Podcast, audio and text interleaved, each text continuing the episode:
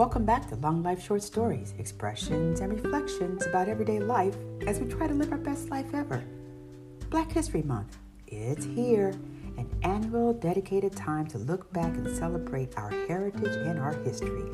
So, I thought it would be fitting to honor some black sheroes and heroes this month and reflect on some of the greats that have inspired me over the years. First up, Cicely Tyson. Wow, she rocked. The two time Oscar winning pioneering female actress believed in only playing roles that mattered to her.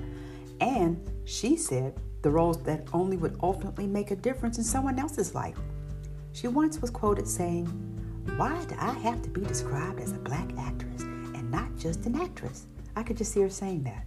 She goes on to say, I always just gave my best and did my best. And that's how I want to be remembered as just doing my best.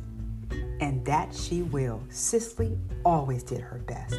Even recently, when she died at the age of 96 years old, up until that point, she was still giving interviews, still sharing her art, her journey, and her legacy.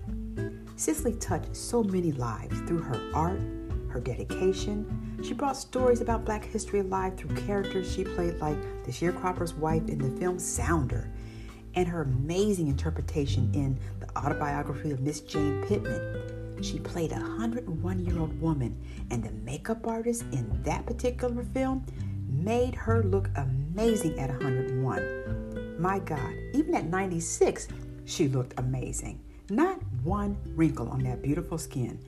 Must be all that melanin. Cicely attributed her good health and her long lifespan to being a vegetarian and living a happy, content life.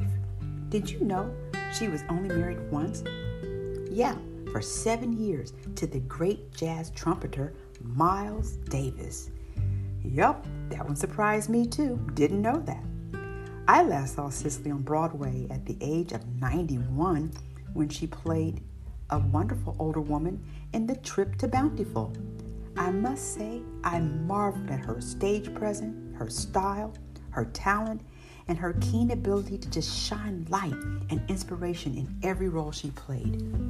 She also once said, We have to honor this blessed gift that we have. That's what keeps you going, keeps your mind fluid, your heart, your whole being. You can't just stop because that would be the end of you if you just stop. And Cicely never stopped. Up to her death, she was working, leaving us with her legacy, her talent in her films, her plays. She even managed to get her memoirs published called Just As I Am a few days before she passed away. I just can't wait to read it and learn even more about her in her own words. So, Cicely, we celebrate you. We celebrate your talent, your grace, your wisdom, your legendary pioneering power. We thank you. I'm Darcel Diller Sweet, so proud and signing off. Thank you.